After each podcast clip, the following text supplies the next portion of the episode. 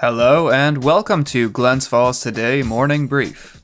Our top story today the New York State Department of Education's ruling that any school with a Native American themed mascot will be required to find a replacement by the end of the school year. I'm Gary Scott, and today is Tuesday, November 22nd, 2022. Other stories in our morning brief today Park and Elm's open house this past weekend, North Country Arts unveils their celebration exhibit, and new ideas proposed for the old Rexleigh Marble Mill along the Batten Kill. But first, before we get into our stories, I would like to let you know that if you're looking for a place to advertise your local business, Glens Falls Today could be the perfect solution. Our goal is to provide free and convenient access to important local news, but more importantly, we want to support and represent our community. And what better way to do that than by helping to spread the word about the great local businesses in the greater Glens Falls area? So if you own a business in the area, you could advertise with us on our website or even right here with me on the morning brief. For more information, head over to our website at glensfallstoday.com. And thank you for making Glens Falls Today your source for free local news. Park and Elm celebrated a successful open house this past Saturday. This new hotspot in the downtown Glens Falls community offers grocery items and a full delicatessen. According to our own Kate Haggerty, Park and Elm offered customers a chance to casually look around and admire the decor, as well as the opportunity to order from the deli and purchase groceries. The open house also featured samples offered by the Argyle Cheese Farmer. Among those in attendance at the open house were some big names like Glens Falls Mayor Bill Collins, Fifth Ward Supervisor Ben Driscoll, and Assemblywoman Carrie Woerner. And this is only the beginning for this new location. Sharing the Park and Elm space is a full restaurant area which will be taken up by Doc's Restaurant, which closed its doors that same evening to prepare for their rebranding. Doc's originally operated across the street out of the Park Theatre, but was in need of more space due to rising demand. Kate says Park and Elm will be focusing on farm to table ingredients provided by local producers. The market is located at 19 Park Street and will be open Tuesday through Sunday from 7 a.m. to 9 p.m. The restaurant space was also on display during the open house, it features dark wooden tables and exposed brick walls, which are sure to create a perfect, welcoming dining experience. The restaurant also has a mailing list focused on building that excitement in the days to come.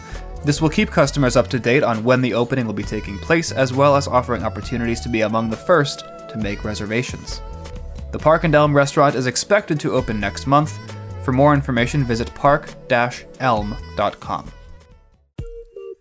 Another one from our own homepage here at Glens Falls today, Kate Haggerty reports on another open house that took place this past Saturday. North Country Arts introduced their celebration exhibit in their main gallery at Suite 120 of the Shirt Factory. The atmosphere was festive as patrons, art lovers, and community members mingled throughout the gallery. Kate reports the day before the event, artist Colleen Shannon spoke about the two pieces she would be featuring and her own process of creating art. She said, quote, I love a blank canvas because the possibilities are endless with a blank canvas. Colleen's two pieces being exhibited are called Never Alone and Wanderlust.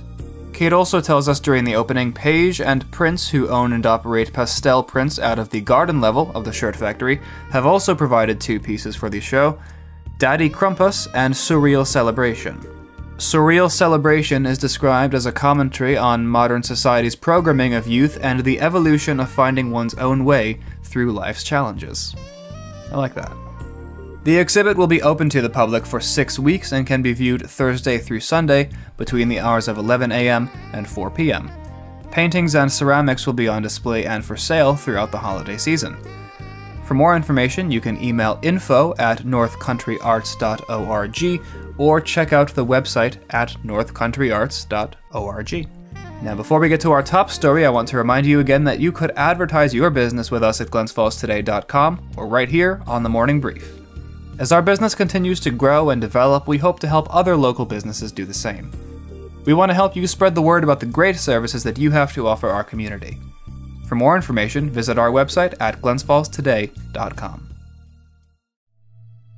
In an update to a story that's been ongoing for quite some time, the New York State Education Department is now requiring schools with Native American themed mascots to find replacements by the end of the current school year.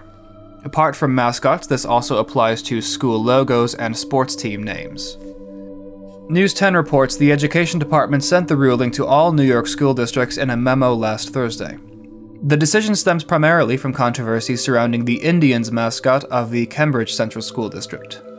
The Cambridge School Board first voted to change the mascot in June of last year. A month later, several school board seats changed hands, and the new board members voted to reverse that decision and reinstate the mascot. Many concerned parents then petitioned the office of New York State Department of Education Commissioner Betty Rosa, asking her to intervene.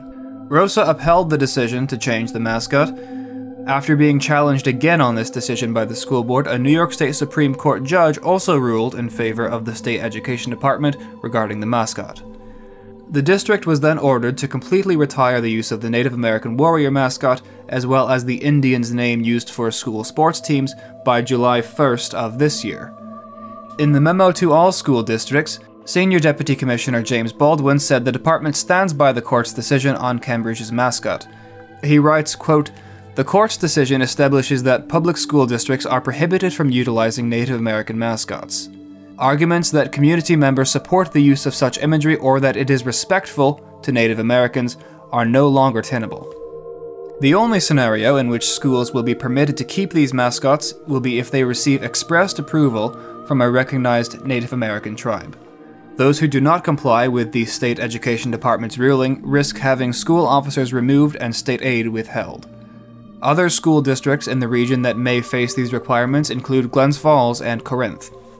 And in another article, News 10 reports that Native Americans in the capital region have expressed opposing thoughts on the issue. While some consider these depictions to be offensive, others believe eliminating this imagery outright would be erasing the culture they are proud of. One member of Cambridge Central School District's Board of Education, Dylan Honust, himself of Native American descent, sees the ruling as, quote, another effort to remove or cancel the American Indians.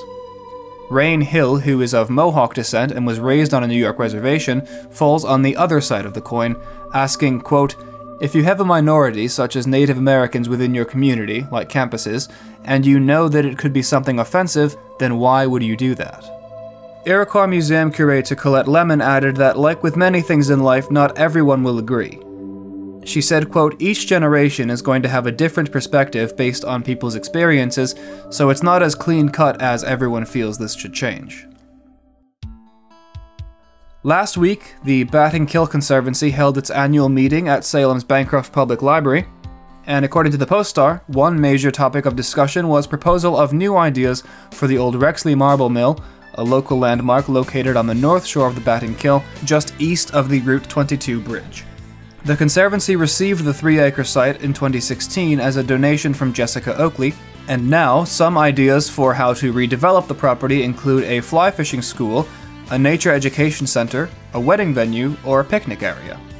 The property was last occupied in the 1970s by a pottery making commune, Fires have since destroyed most of the buildings, but the mill's white marble walls, a riverside colonnade, a barn, a school bus, and other small structures still remain, but all are now in disrepair. The Conservancy's executive director, Lorraine Margaret Ballard, said their main goals are to secure the site to ensure public safety, to preserve the historic ruins of the marble mill, and to expand public access to the Battenkill. Participants agreed that the site is not suitable for swimming because of the rocky shore and swift current, it was instead suggested that the property could be a launch site for boaters on the river, a picnic area, have interpretive nature and historical signs, or simply be a peaceful place to enjoy the river. The next steps in this project will be to carry out a historic structure report, then planning and coordinating with other groups that would like to see public access to the site. The Conservancy started a capital campaign to develop the mill site last year, however, they remain open to the possibilities of state or private grants. The Conservancy is also seeking suggestions from the community, which can be submitted at battenkillconservancy.org or on the organization's Facebook page. Finally, the Post Star reports that volunteers willing to serve on a committee for developing the mill site are also welcome. And that is all I have got for the morning brief today. Again, I am Gary Scott for Glens Falls Today. As always, thank you for listening. Our goal for the morning brief is to provide you with quick, convenient access to the most important news around the greater Glens Falls area. So if you love the show, you can support us by subscribing, leaving a five star review, and recommending us to a friend. Thanks again for tuning in. I'll be back tomorrow morning with more local news you need to know. I'm Gary Scott, and this is Glens Falls Today Morning Brief.